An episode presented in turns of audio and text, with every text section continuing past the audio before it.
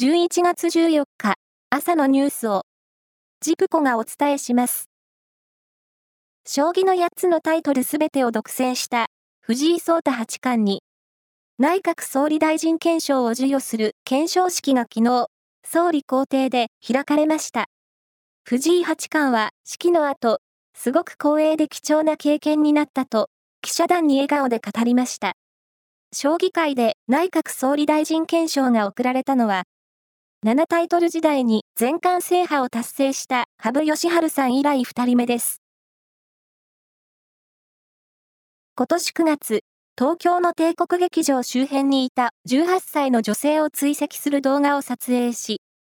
顔にモザイクをかけないまま、転売ヤーなどと字幕をつけて、女性が公演チケットの不正転売に関与したと決めつけた動画を YouTube に投稿した男が逮捕されました。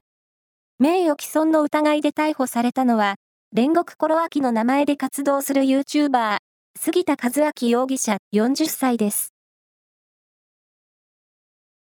昨日、東海地方は、上空にこの時期としては強い寒気が流れ込んだ影響で気温が下がり、各地で今シーズン一番の冷え込みとなりました。岐阜と滋賀の県境にある伊吹山では、初冠雪を観測しました。高齢者や障害者が利用しやすく設計したユニバーサルデザインタクシーの車椅子利用者への対応を各地で調査した結果、3割を超える乗車拒否があったとして、障害者団体が国土交通省に改善を要望しました。東京オリンピック・パラリンピック前の2019年調査よりも悪化していて、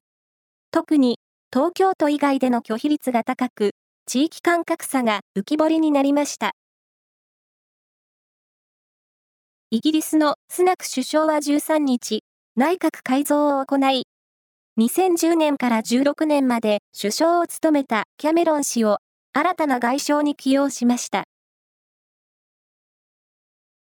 イスラエル軍が地上侵攻を強めるパレスチナ自治区、ガザ最大級の医療機関、シュファ病院で、電力切れにより、新生児を含む合わせて32人が死亡し、保育器の新生児およそ30人も危険な状態になっています。世界保健機関のテドロス事務局長は、複数の病院が首都荒廃と絶望の舞台になっているとして、即時停戦を訴えました。以上です。